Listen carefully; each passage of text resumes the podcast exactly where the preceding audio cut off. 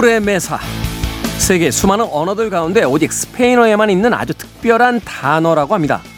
그 뜻은 이렇습니다. 함께 식사를 마친 뒤에 아무도 자리를 뜨지 않고 빈 접시를 앞에 둔 채 이야기를 나누는 시간. 식후에 나누는 한가로운 잡담을 뜻하는 이 단어는요. 스페인의 여유로운 식사 문화를 고스란히 보여주는데요. 바쁜 현대인들에게 여유란 주어지는 게 아니라 만드는 것이겠죠. 미세먼지와 더위, 그 사이 찰나의 맑은 날들. 지금 아니면 또 언제 여유를 찾을 수 있겠습니까? 김태훈의 시대음감 시작합니다.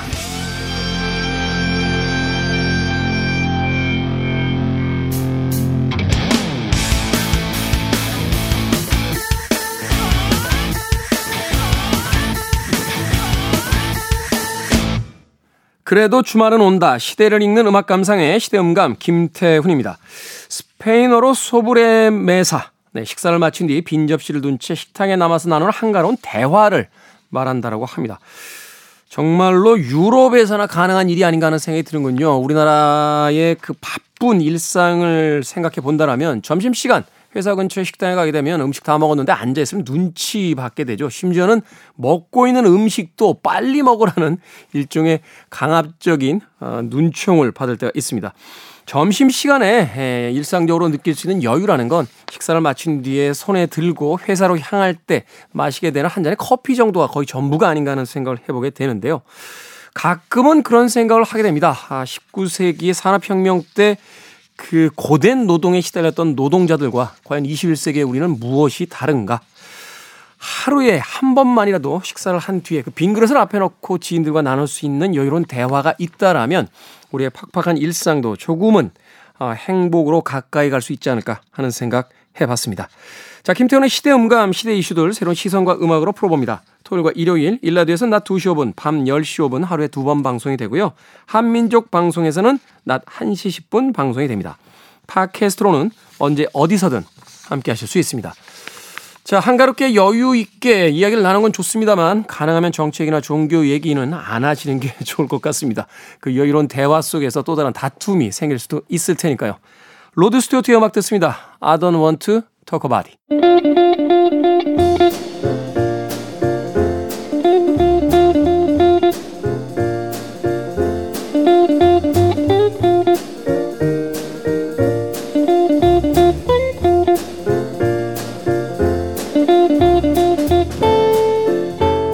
유명 광고의 감독인 유광괭은 자신의 독서 스타일에 대해서 이렇게 말합니다. 저는 책을 폭식하는 스타일이에요. 물리적 시간이 많이 없다 보니까 어느 날 한 번에 몰아서 읽죠. 단 음식이 당기면 초콜릿을 잔뜩 먹는 것처럼요. 폭식하면 일단 포만감이 들어 기분이 좋습니다. 물론 아주 가끔은 소화가 안 될 때도 있지만요. 하지만 아무리 폭식을 해도 해롭지 않은 게 바로 독서가 아닐까요? 우리 시대의 책 이야기, 책은 북. 정현주 작가님, 생선 작가님 나오셨습니다. 안녕하세요. 안녕하세요. 네, 안녕하세요. 두 분의 독서 스타일은 식습관에 비유해 본다면 어떤 스타일이십니까? 전 뷔페. 뷔페. 네. 아, 여러 책을 한 번에 읽으시죠? 네, 차에 꽉 차 있어요. 이 책 조금 읽으시다가 저 책 조금 읽으시다가. 네. 아니 그러면 사실은 이 책도 서사 구조가 있는 책들이 많잖아요. 네. 소설뿐만이 아니라 뭐 인문학 서적들도 그렇고 어떻게 이해를 시키세요? 아니 어떤 책은 다 읽어요. 그 음. 그 자리에서 다 읽고 어떤 책은 조금씩 조금씩 읽는데 그 중에는 음. 좋아서 다 못 읽는 책도 있어요. 아 맞아요. 그럴 아, 책도 있죠. 충격이 너무 커요. 저한테 오는 어. 심정적인 너무 잘 써서 화가 난다거나 어떻게 이렇게 썼지 이런 것도 있고 아니면 자극이 엄청 세게 오는 거예요. 뭐 글이 막 막 요동치는 글이 아니어도 음. 그 글에 담겨 있는 어떤 감각들이나 이런 게 너무 크게 닿아오면은 한 번에 읽기가 좀 어렵고 그래서 어떤 책은 다 읽히면 다 읽고요.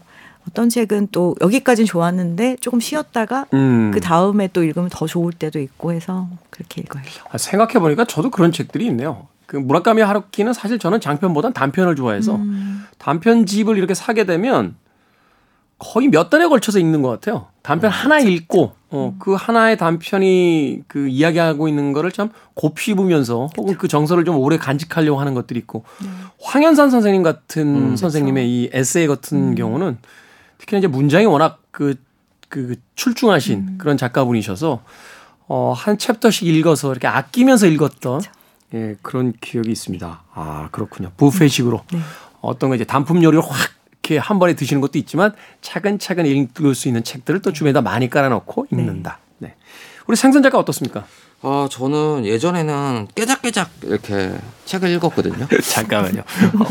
같은 방식인데, 네. 같은 방식인데, 정현주 작가님은, 아, 이거 우아하게 부페식으로 이면 그걸 또 깨작깨작 읽는다는 것도 뭡니까? 아니, 아니, 저는 왜 그러냐면 이게 다른 책을 여러 책을 한꺼번에 읽기도 하지만 예전에는 그거보다는 저는 읽으면서도 되게 마음에 안 드는 부분도 되게 많고 음. 그러면 그런 것들은 다 제가 펜으로 치거든요.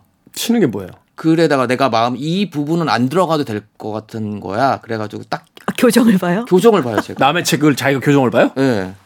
그걸 깨작깨작이라고 해야 되나 그렇게 표현하는데 요즘엔 좀 바뀌었어요. 요즘에는 아이 이 음식엔 뭐가 들어갔지? 그 레시피를 보듯이. 네. 그러니까 책을 읽으면서 계속 그 책의 좋은 점이나 레시피나 이런 것들을 다 이렇게 노트에 필기해가면서 봐요. 음, 그 노트를 다시 보세요? 안 봐요. 그러니까. 아니 그냥 저는 이렇게 생각하거든요. 저는 이렇게 책을 읽는 행위도 중요하지만 내가 책을 읽고서 어떤 부분을 좋아했을 때 그거를 필사한다고 하잖아요. 필사를 할 때 다시 한번 손으로 읽는 것도 되게 좋다고 생각하거든요. 음. 그러니까 저는 아무래도 글을 더 잘 쓰고 싶고 글을 쓰는 사람이니까 이제 제가 좋아하는 작가들이라든가 책을 읽다가 좀 좋은 부분들은 이제 읽기도 하지만 근데 기억을 못 한단 말이에요. 네. 적어가면서 손으로 한번 익히는 거죠. 저도 사실은 필사를까지는 아닌데 이제 그 좋은 책들이 있으면 이렇게 어 이제 이렇게 붙이죠. 네. 어, 이렇게 붙이죠. 이게 이렇게 하여튼 마킹을 해서 나중에 이제 다시 한번 훑어볼 수 있게 이렇게 만들기도 하고 스마트폰에다가 너무 장문이면 아예 사진을 찍어버리거나 음. 아니면 이제 뭐 몇 줄 정도면 이제 그 타이핑을 해서 이렇게 집어넣는데 이건 거의 연말에 보는 것 같아요 저는. 아, 1년 정도 이렇게 정리할 때 올 한 해 동안 어떤 책들을 읽었는지 다 꺼내서 보기가 쉽지가 않으니까 그냥 스마트폰을 열어서 아 이런 구절들이 있었지 하고 기억 안 나는 구절들은 지워버리고요. 음. 그때만 있었지 이제 오래 남는 글들이 아니구나 이렇게 이제 봐 나가는데 생선 작가도 이제 그런 방식으로서 이제 필사를 한다. 네, 근데 다시 읽지는 않아요. 아 그리고 저도 예전에는 필사를 했 노트에 필사를 했다가 그 다음에 이제 스마트폰에다가 메모를 했거든요. 아 근데 메모를 하면 자랑할 수가 없어요. 파일로 돼 있잖아요. 네. 그렇기 때문에 내가 뭔가를 해도 이게 별로 이렇게 뭐라고 해야 될까 눈에 딱 띄지가 않은 거예요. 이거 노트 물성 딱... 물성이 약하니까. 어, 우리는 무조건 물성이거든요. 그 노트는 자랑하기에는 너무 너덜너덜한 거 아니에요? 아 이거 이, 표지가 찢어졌어. 어, 제, 이것도 역사가 있는데 몇 년 썼어요? 아 몇 년 쓰진 않았는데 걔가 저 개 키우잖아요. 걔가 이렇게 하드 커버를 좋아해요. 잘근잘근 씹어놨군요 어. 하드 커버를. 그래가지고 근데 그 느낌이 좋아서 가지고 댕겨요. 아. 걔가 씹은 느낌. 알겠습니다. 어찌 됐건 아니 이 책에다 이렇게 스티커 이렇게 붙여서 음. 그 체크하는 분들 많은데 그것만 봐도 이렇게 특성이 나와요. 저는 위쪽으로 붙이는데 생선 작가는 옆쪽으로 붙이네요. 네. 네. 저는 옆쪽으로 붙이면 책꽂이에 다시 꼽을 때 이게 이제 눌리니까 저는 약간 위쪽으로 꼽아 음. 이제 빼서 이렇게 다시 찾기가 편하더라고요. 아. 근데 음. 생선 작가가 저렇게 그 옆에다 붙인다는 건 책을 쌓는다는 이야기예요. 책꽂이에다 꼽기보다는 맞죠? 네 맞습니다. 네. 아 그리고 저는 예전에 책에 줄도 많이 치고 그랬는데 이제는 잘 안 쳐요. 헌책으로 팔려고. 어떻게 알았어요? 줄이 쓰. 추리 소설. 어, 너무 제가 패턴이 뻔한가 봅니다. 저도 비슷해서 그래요. 이제, 음. 이제 줄을 걸어면 헌책방에서 가격이 좀 많이 떨어지니까. 근데 진짜 소장할 책들에는 줄을 치죠. 그렇죠. 네. 자, 두 분의 독서 스타일까지 알아봤습니다. 최근북 오늘은 각자의 주제를 가지고 두 권씩 소개해 주시는 시간인데 어제는 이제 정현주 작가님이 해주셨어요. 오늘 생선 작가부터 소개를 좀 받아볼까요? 네, 제가 오늘 골라온 두 권의 책은요. 동물 옆에 인간 이라는 주제로 동물에 관련된 책을 두 권 준비해봤습니다. 동물 옆에 인간. 네. 네. 아, 제가 또 이 주제를 담는 제목은 잘 뽑잖아요. 음. 네. 표정 봤어. 보여드리고 싶네요, 표정. 의시되는데요? 어, 네. 거만했어요. 네, 첫 번째 책은 윌리엄 포크너의 곰이라는 작품이고요. 윌리엄 네. 포크너 뭐 워낙 워낙 음. 유명한 네. 작가라. 네. 그 다음에 두 번째로 골라온 책은요. 도리스 레싱의 고양이에 대하여. 고양이에 대하여. 아, 우선 첫 번째로 소개할 책은요. 어, 도리스 레싱의 고양이에 대하여라는 책인데요. 말 그대로 고양이에 관련된 책은 진짜 요즘에 많이 나왔잖아요. 그렇죠. 서점에. 가도 네, 많아요. 많아요. 최근에 이 고양이 키우시는 분들이 굉장히 또 많아졌고. 예, 애묘인들이 많고 네. 그다음에 고양이에 대한 인식도 좋아져서 길에 있는 길고양이를 챙겨 주시는 분들도 되게 많더라고요. 음. 근데 언젠가부터 동물권이라는 말이 이제 우리 사회에 많이 나오기 시작했어요. 그렇죠. 사실 이제 인권의 제일 마지막 단계라고 하는 건데. 네. 근데 저는 이제 아직 인권도 우리가 잘하지 못하는데 동물권에 대해서 신경 쓰는 것도 굉장히 인류애적이고 좋다고 생각하는 하는데요. 이제 어떤 게 있으면 양단 장단점이 있잖아요. 양 끝에는 뭔가 좀 너무 극, 극진적으로 급진적으로 가는 동물권자들이 있고 그렇잖아요. 뭐 그렇죠. 이제 굉장히 하드한 그 동물권자들이 있죠. 뭐 모피도 반대하고 사실 이제 육식도 반대하는 그런 동물권자들도 있으니까. 네. 저는 사실 개인적으로 그런 것들이 좀 불편하거든요. 저에 음. 대해서 아직까지는. 그러니까 저도 동물에 대한 인권, 뭐 동물권이라든가 이런 건 다 이해를 하는데 요즘에 나온 책들을 보면 뭔가 동물이라든가 그런 것들을 조금 너무 유난스럽게 하는 부분들이 있는 것 같아요. 제가 그게- 느끼기에. 네, 생선 작가가 보기엔 너무 좀 과하지 않느냐. 네. 나, 는 사실 거기까지는 지금 이르질 못했다. 네. 네네. 그런데 이 고양이에 대하여라는 산문집이거든요. 도리스 레싱의 산문집인데 이 책은 원래 단편으로 나눠져 있던 에세이를 모은 책이에요. 고양이에 대해서. 네. 근데 이 시대적 배경이 70년대부터 써왔던 글이라 그런지 그 당시에는 동물권이라는 것이 없었잖아요.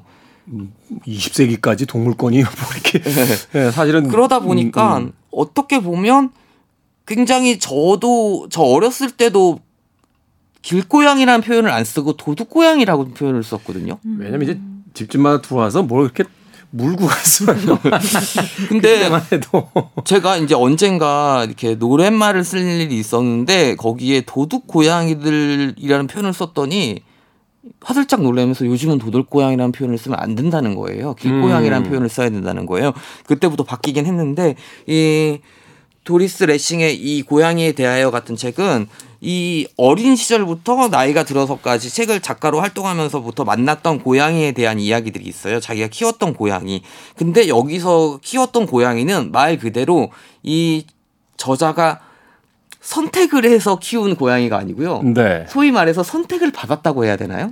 그래서 왜 집사라고 표현하잖아요. 고양이가 그 집사를 선택한다라고. 네, 그래서 그러다 보니까 어느 날 고양이가 등장하기 시작하더니 어느 날 내 방에 들어와 있었다라는 이런 것처럼 그런 음. 거고 그 다음에 첫 장에는 이 분이 이 작가가 아프리카에 있었을 때 있었던 고양이에 대한 이야기들이 나와 있거든요. 근데 음. 요즘에는 좀 불편한 이야기일 수 있는데 그런 개체수 조절을 위해서 막 그런 것들을 하던 이 고양이를 좀 개체수 조절을 위해서 일부러 좀 죽이거나 이런 내용도 들어가 있거든요. 네. 근데 어떻게 보면 제가 볼 때는 가장 제 시선으로 봤을 때는 가장 이해가 되면서 아 이런 식으로 동물을 사랑하는 방법 그게 인류애라는 생각도 들면서 요즘 동물권 이야기들이 많이 등장하는데 그거에 앞서서 먼저 이 책이 우선돼야지 되는 게 좋지 않을까라는 이유에서 골라봤습니다. 동물권에 대한 생각이 이제 많아질 때그 네. 하나의 어떤 기준이자 또 참고 자료로서 읽어볼 만한 책이다. 네. 사실은 우리가 어떤 인권에 대한 개념이 이제 높아지는 나라를 가면 이제 여성권, 그 다음에 이제 아동, 그 다음이 이제 맨 마지막으로 이제 동물권까지 이제 가게 된다는 건데 사실은 동물의 어떤 그 안락한 삶을 위한 그 운동일 수도 있겠습니다만 우리가 누군가에게 어떤 태도를 보이는가가 결국은 우리 자신을 완성시키는 거잖아요. 그러니까 이제 그렇죠. 동물권에 대한 부분들이 사실 우리 사회 어떤 전체적인 인격에 대한 이야기가 될 텐데 네, 맞아요. 그런 의미에서 한 번쯤 읽어볼 만한 책이다. 아, 네. 인상적이었던 뭐 파트라든지 사건이라든지 이야기 하나만 짧게 소개를 좀 해주신다면. 이 사람이 고양이를 이제 어쩔 수 없이 중성화 수술을 하게 시키게 된 거예요.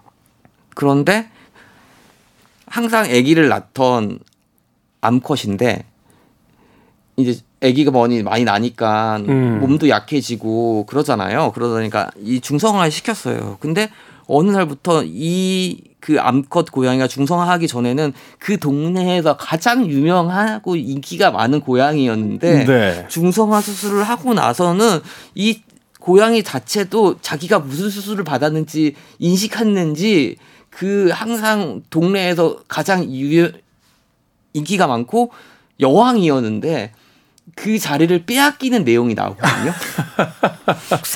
그러면서 항상 외출을 하면 높은 곳에 항상 높은 곳에 앉아 있던 나의 고양이가 중성화 수술을 하고 나서는 집 밖에 나가지 않고 항상 창문에서 다른 고양이들을 내려다보는 모습을 보면서 자기가 실수한 게 아닌가라는 생각을 했던 내용에 너무 저는 마음에 와닿았어요.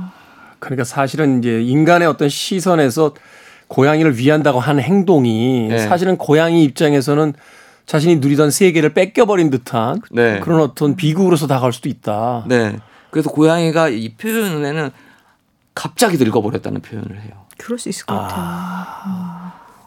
야, 이것도 또 새로운, 새로운 어떤 단계의 이야기가 있군요. 네. 그래서 저는 진짜 너무 재밌게 읽었어요. 고양이에 대하여라고 해서 네. 고양이에 관련된 책이 너무 많지만 특히 진짜 마음에 들어서 요즘에 사람들이 추천해 달라고 하면 이 책 많이 추천해 드리고요. 네. 두 번째는 윌리엄 포크너라고 해서 미국의 섹스피어라고 불리우는 작가예요. 이 작가는 미국의 아무래도 남부 시대의 남부 지역에 있는 그런 농촌에 관련된 네. 이런 이야기를 쓰고 있는데 특히 가장 사랑받았던 단편 중 중단편 중 하나가 더 베어 곰이라는 작품인데요. 이제 마을 사람들이 개척민들이 이 어떤 곰을 잡기 위해서 몇 년 동안 노력했는데 결국 그, 그 곰을 잡지 못하는 내용이거든요. 근데 음. 결국 잡긴 잡았어요. 근데 네. 곰을 잡은 사람이 사람이 아니었던 거죠. 어. 야생 개였던 거죠. 야생 개. 그러니까 일본에서는 이거가 만화책 애니메이션으로도 만들어져 있었거든요. 근데 저는 그 만화책을 먼저 읽고선 그게 일본 작 작가가 만든 그린 만화인 줄 알았는데 알고 보니까 원작이 윌리엄 포크너의 곰이더라고요. 음. 근데 이 윌리엄 포크너가 쓰는 이 굉장히 좀 드라이하다고 하나 건조한 문체라든가 그리고 그 시절에 그 남부 지방을 묘사한 것들 그 다음에 한 소년이 자라서 사냥을 배우고 그다음에 인디언과 더불어서 살아가는 내용들 이런 것들이 저에게 있어서는 되게 좋았고 음.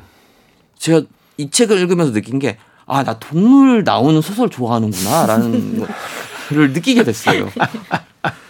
그래서 모비딕 다시 읽고 있는데 너무 즐겁고 좋아요.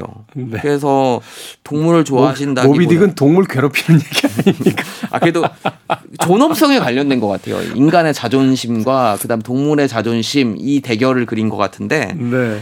특히 모비 참고로 모비딕은 한 마리의 고래가 아니고 하나의 자존심인 것 같아요. 그뭐 최근에 더 웨일이라는 영화도 음. 개봉을 했었습니다만 네. 고래는 아무 생각 없이 거기 있는데 맞아, 인간이 혼자 욕망을 품었다가 증오를 품었다가 복수를 하겠다고 그 난리를 부려대는 이야기잖아요. 사실은. 네. 그래서 참 기억에 남아요. 특히 음. 윌리엄 포크너의 곰이라는 작품을 읽으면 사실 윌리엄 포크너 작품이 그렇게 쉽게 읽히는 편이 아닌데 이 책 같은 경우는 머릿속에 영화의 장면처럼 모든 장면이 다 그려져요. 음. 그래서 꼭 권해드리고 싶습니다. 네. 그리고 윌리엄 포크너 정도 읽어 주셔야 책을 좀 읽, 는구나 이분이 이런 생각을 할 수 있습니다. 세익스피어만으로는 안 된다. 어. 아, 윌리엄 포크너 정도를 읽어줘야 우리가. 섹스피어는 너무 오래됐잖아요. 어? 윌리엄 포크너도 뭐 그렇게 최근 사람은 아닙니다. 네. 어찌 됐고 아 그렇군요. 미국 문학이라고 하면 윌리엄 포크너 뭐 해밍웨이 정도는 읽어줘야 네. 우리가 책을 좀 읽는다고 한다. 근데 해밍웨이는 네. 너무 식상하잖아요. 식상하니까 윌리엄 포크너 네. 네. 한번 가져와 봤다. 네. 도리스 레싱도 많이 사랑해 주세요. 네. 여성 해방에 앞장섰던 맞아요, 맞아요. 분이시고요. 2007년에 노벨상 받으셨습니다. 네. 아, 알겠습니다. 자, 생선 작가의 동물 옆에 인간이라는 제목으로 두 권의 책, 도리스 레이싱의 고양이에 대하여 그리고 윌리엄 포크너의 고음까지 듣고 왔습니다. 사실 이제 루즈벨트 같은 대통령은 미국의 상징은 독수리가 아닌 곰이어야만 한다. 아, 음. 독수리는 죽은 고기를 탐하는데 곰이야말로 어떤 우아함과 힘의 상징이다라는 이야기를 하기도 했다라고 하죠. 그래서 많은 사람들은 미국의 상징을 곰이라고 또 부르기로 어, 한다라고 하는데 곰을 또 떠올리기도 한다라고 하는데 자 오늘은 이 동물 이야기 듣다 보니까 이글스의 음악 한 곡 듣고 싶어서 음악 골라봤습니다. 와, 새드 카페 준비했습니다. 이글스의 음악 중에서 새드 카페 듣고 왔습니다. 자, 김태훈의 시대음감 생선 작가 정현주 작가님과 함께 우리 시대의 책 이야기 책은 북 함께하고 있습니다. 자, 생선 작가님이 골라오신 두 권의 책 읽어봤고요. 이제 정현주 작가님이 골라오신 두 권의 책 소개를 좀 받아보도록 하겠습니다. 첫 번째 책부터 아, 주제부터 좀 설명을 해주시죠. 네, 오늘은 고통을 듣는 시간이라고 제목을 지었어요. 고통을 듣는 시간. 예, 원래 타인을 듣는 시간이라는 책이 있거든요. 네. 그 제목에서 따온 건데요. 우리가 듣는 능력에 대한 이야기를 좀 더 해보고 싶어요. 우리는 사실 학력고사 세대 또 뭐 수능 세대도 마찬가지죠. 이 듣기 평가라는 게 있잖아요. 그죠. 근데 참 남의 얘기 안 들어요. 오죽하면 듣는 걸 평가까지 할까요? 물론 이제 어문학 계열의 어떤 특화되어 있는 뭐 그런 어떤 시험일 수도 있겠습니다만. 네. 네. 그 올해 제가 세월호 리본 노란 리본을 새로 샀거든요. 네. 터졌어요. 이제 오래돼가지고 이렇게 음. 붙어 있던 데가 떨어져가지고 이번에는 쇠로 된 걸로 샀어요. 절대 음. 떨어지지 말라고. 쇠로 된 거로. 사는 김에 이제 많이 사가지고 서점에 놓, 놔뒀어요. 책 사시는 분들 중에 갖고 가고 싶은 분들 많이 가져가, 가져가시라고 그렇게 놔뒀는데 시간이 정말 많이 흘렀잖아요. 이제 9년이 됐어요. 2014년에 네, 있었던 일이었으니까요. 네. 9년이 지나서 이제 26살이 됐다고 하더라고요. 여기 음. 나온 유가영이라는 작가의 바람이 되어 살아낼게라는 책이에요. 네, 이분이 이제 세월호 생존 학생이 낸 첫 번째 책입니다. 네. 어, 어떻게 살았을까 그런 생각 우리는 좀 많이 음. 잊고 지냈던 것 같아요.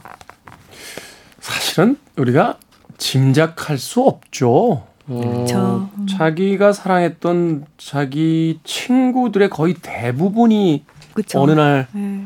세상에서 사라져 버린 거잖아요. 음. 어, 그럼 말하자면 그 10대 후반의 어떤 학생에겐 실질적인 자기 세계의 절반 이상이 사라져 버린 것일 텐데. 그쵸.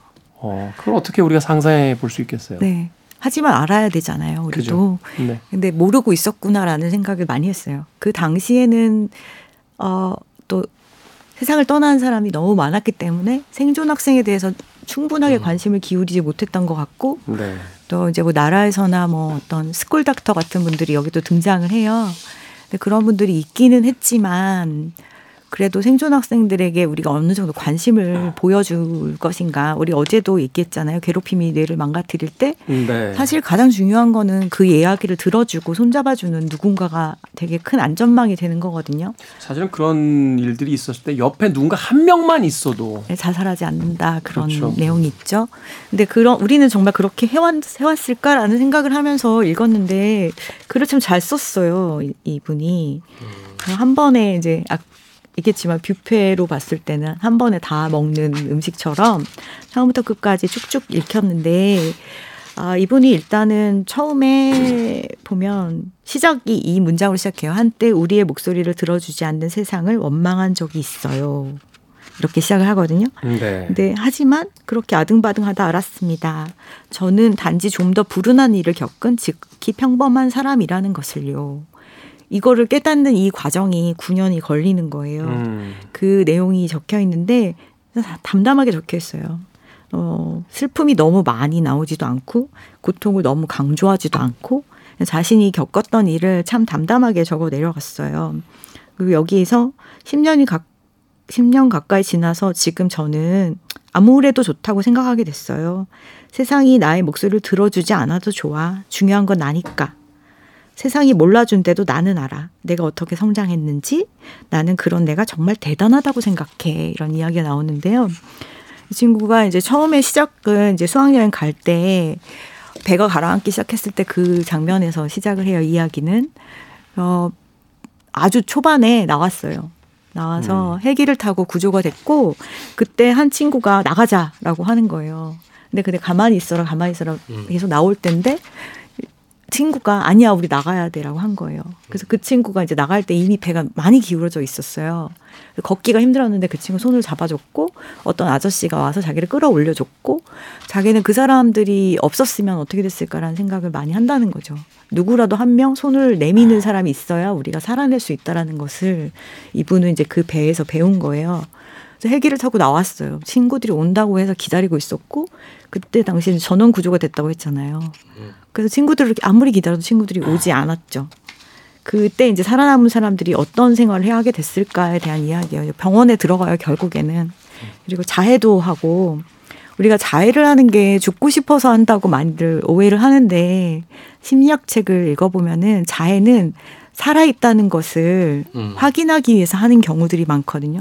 내부의 고통을 어떤 방식으로든 발산시키려고 하는 거잖아요. 네. 그리고 그고 아픈 그 아프다라는 감각이 곧 그들에게는 살아있다는 감각이에요. 음. 그래서 자해를 하기도 하고 그리고 너무 많이 먹어서 이제 살이 많이 찌는 폭식 증상도 보이고 스트레스 호르몬이 나오면 이제 폭식이 이어진다고 네네네. 외상후 증후군의 굉장히 큰 특징이죠. 그런 과정에서 이 친구들이 어떻게 하면 우리를 회복할 수, 회복시킬 수 있을까 이런 것들 하다가 우리가 몰랐던 이야기들이 여기 나오는데 명찰 만들기를 해요. 세상을 떠난 친구들의 명찰을 음. 자기들과 똑같이 만들고 이러면서 추억을 이제 모으는 행위들로부터 스스로를 치유하는 것을 시작했더라고요. 음. 그런 이야기도 있고 이제 정신과에서 겪었던 상담 받았던 것도 있고 했는데 제가 여기서 너무 감동적이었던 부분이 있었는데 학교를 갈 때 택시를 타잖아요. 네. 그러면은 이제 교복을 입으니까 사람들이 다 알아보는 거예요. 음. 너 살아난 애니 이렇게 물어보는 거예요 음. 사람들이. 음. 그러니까 이 친구는 그게 너무 힘들 거 아니에요. 그, 그 관심도 사실은 과해지면 그쵸. 살아남은 것이 무슨 마치 죄인 양 느껴질 수도 있을 것 같고. 네, 그래서 체육복을 입고 택시를 타는 거예요. 음. 교복을 안 들키려고. 그리고 단원고 앞에 내려주세요. 그럼 너 단원고 학생이니? 또 이렇게 자꾸 물어보니까 학교 말고 근처에 음. 있는 큰 건물을 예약해요. 무슨 체육관 앞에서 내려주세요. 이런 식으로. 그래서 그렇게 학교를 다니고 있었는데 음. 어느 날 어, 올림픽 기념관 앞에서 내린대요. 안산 올림픽 기념관 앞에 내려주세요라고 했는데 아저씨가 요금을 내니까 아니야 그냥 가 그러시는 거예요. 그래서 다 이렇게 자기 당황해서 보니까 아저씨가 너 단원고 학생이지 그러시면서 내가 택시 기사라서 너희한테 해줄 수 있는 게 이렇게 태워주는 것밖에 없어서 그래 힘내고 학교 잘 다녀라 이렇게 얘기를 한 거예요.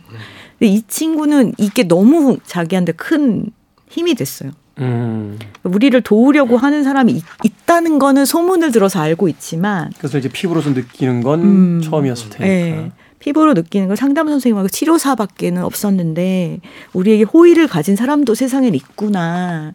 그리고 가장 이 친구를 힘들게 했던 것은 자해까지 각오하는 것들은 댓글들 이런 거였어요. 요즘에 인터넷 폭력이 정말 너무 심각하잖아요. 이제 그럴 때 그 책을 워낙 좋아하던 친구 책도 못 읽는 거예요. 우울이 음. 너무 심해지면 책도 못 읽고 괴롭고 시간이 멈춰 버린 것 같고 헤어날 수 없을 것 같고 그리고 처음에 상담실에 들어갔을 때는 들어갔을 때 무슨 말부터 했을 것 같아요? 선생님 앞에 앉아가지고 음. 방이 기울어졌어요라고 얘기했대요. 이 방이 기울어진 것 같아요라고 얘기를 하는 그런 그날의 기억에서 벗어나질 못하는 거군요. 그렇죠. 음. 그런 10대가 있었는데 이분이 어떻게 해서 이제 극복하게 되는가가 이제 뒤에 나와요. 음. 어, Wounded Healer라는 비영리 단체를 만들게 됐어요. 심리적으로 이제 좀 치유를 받고 너무나 좋은 school doctor 선생님 계셨던 거예요. 그래서 너는 병원에 입원하는 게 좋겠다. 병동에 입원까지 하고 하거든요. 그때 이제 마음이 좀 치유됐을 때 Wounded Healer라고 상처받은 치유자 라는 이름의 음. 비영리 단체를 만들고 자기보다 더 힘든 사람이 세상에 또 있잖아요, 사실은. 그렇죠. 예, 네, 그 사람들의 상처를 보듬는 일을 시작을 해요. 그래서 여기저기 이제 다니면서 하기도 하고 용기를 내서 호주에 가요. 워킹홀리데이도 가보고 음. 어떻게 모두 다 말리는 거예요. 너 위험하다. 너 불안해서 못 보낸다 이러지만 조금씩 조금씩 자기가 할 수 있는 일을 하는데 이제 워킹홀리데이만큼 이, 이분을 가장 일어설 수 있게 해줬던 것은 이제 워킹 홀리데이를 갔을 때는 안전하다라는 것의 개념을 자기가 알았대요. 음. 거기서 엄청 좋은 친구를 만나게 된 거예요. 네. 그 친구랑 있다 보니까 아, 난 안전하다라는 생각을 하게 된 거죠.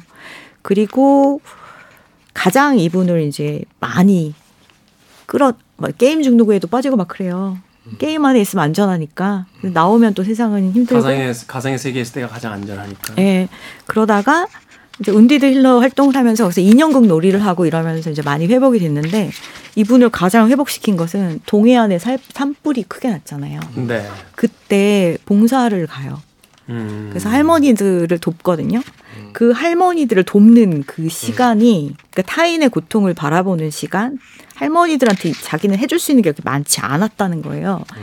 그래서 동해에 머무르는 동안 할머니들의 이야기를 조금이라도 더 듣고 따뜻한 무언가를 남겨드리고 싶었어요. 그래요. 그래서 그런 노력으로 노래 같이 부르고 춤도 추고 얘기도 나누고 그런 시간들이 이분을 회복시키는 가장 큰 힘이 되었다고 해요.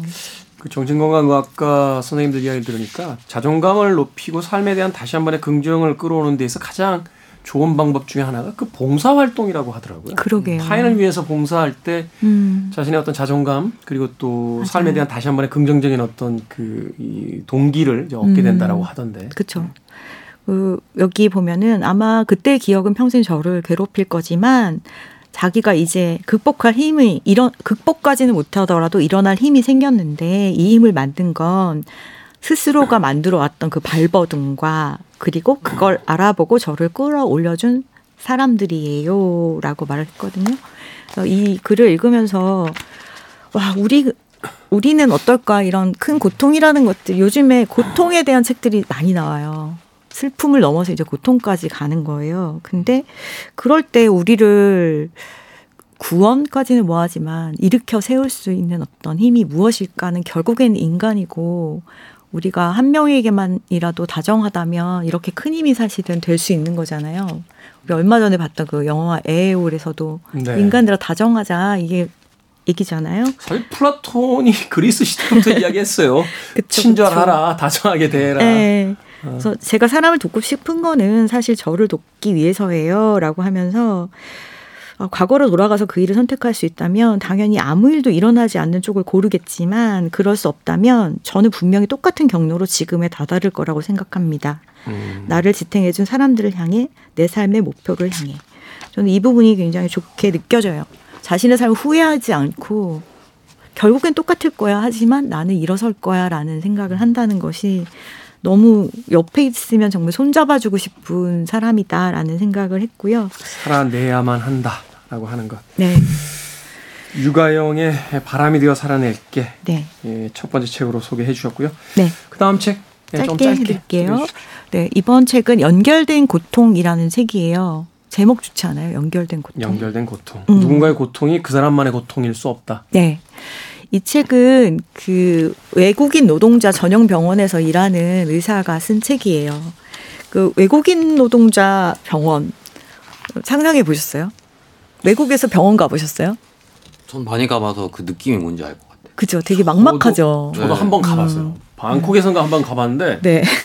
그나마 방콕은 그래도 영어가 좀 통해서 많이 되죠. 예, 예. 근데 정말 낯선 나라에 갔을 때 몸이 아프거나 이러면 이거 정말 난감할 것 같아요. 특히나 이제 그냥 아픈 게 아니라 어떤 사고가 난다거나 이렇게 되면. 그렇죠.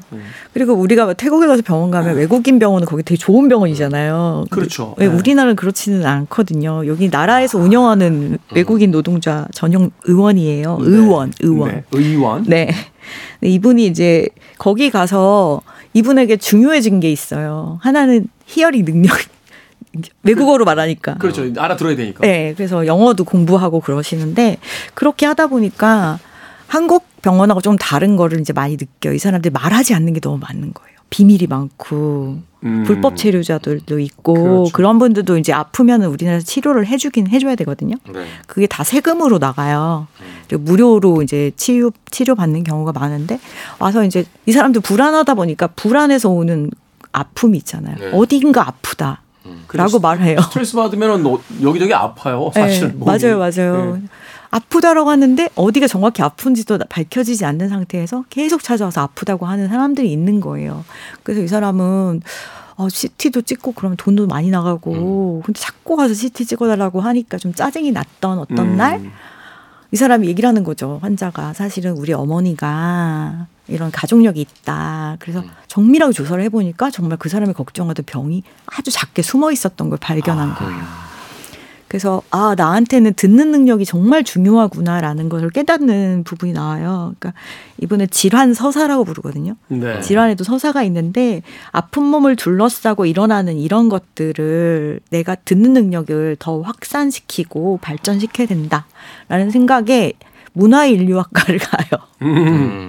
그래서 인류에 대한 공부를 시작을 해서 이제 인류학적인 관점까지 같이 곁들여져 가지고 거시 공부를 시작하셨군요. 네, 그래서 외국인 노동자들을 통해서 이분이 이제 새로운 것을 새로운 이분이 이제 강을 건넌다고 하, 하거든요.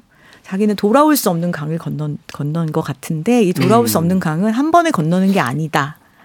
라고 해요. 조금씩 조금씩 건너가는 그 과정을 문화인류학 공부로서 이제 해내신 케이스고 읽다 보면은 뭐 에이즈에 걸렸어요. 이제 HIV 바이, 바이러스 감염된 가나 사람 같은 게 나오는데 절대로 치료를 안 받겠다라고 하거든요. 그들이 왜 치료를 거부하는지 뭐 이런 것들 음. 왜 숨게 되는지 이런 것들에 대해서 새롭게 공부하게 되는 계기가 되고요. 어, 외국인 노동자들이 한국말을 잘 못하지만 아주 정확하게 잘하는 단어가 있대요. 뭐죠? 뭘까요? 미안합니다. 죄송합니다.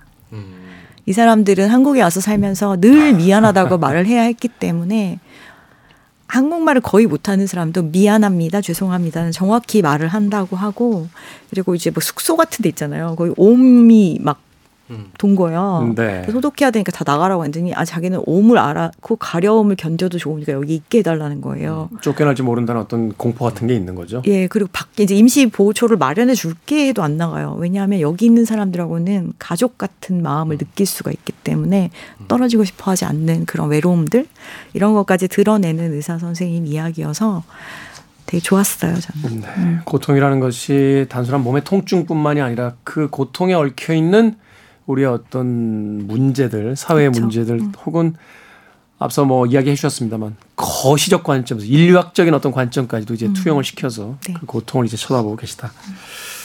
그러네요. 어, 원인 없는 고통이 있겠습니까? 어, 서사라는 것 되게 중요하죠. 어떻게 살았는지 또 어떤 이야기를 가지고 있는지에 따라서 그 사람이 얻게 된 이 질병의 또 종류가 달라, 달라질 수밖에 없을 테니까. 자, 오늘 정현주 작가님의 고통을 듣는 시간, 유가영 작가의 바람이 되어 살아낼게, 이기병 작가의 연결된 고통까지 두 권의 책 역시 읽어봤습니다. 책은 북, 네, 정현주 작가님, 생선 작가님과 함께 오늘 총 네 권의 책 읽어봤습니다. 고맙습니다. 감사합니다. 네, 감사합니다. 저도 끝 인사 드리도록 하겠습니다. 어, 아까 유가영 작가의 바람이 되어 살아낼게 참 먹먹한 이야기들이 담겨져 있었는데 그럼에도 불구하고 우린 또 살아가야겠죠. 폴 맥카트니의 음악 중에서요. Another Day 오늘 끝곡으로 준비했습니다. 지금까지 시대음감의 김태훈이었습니다. 고맙습니다.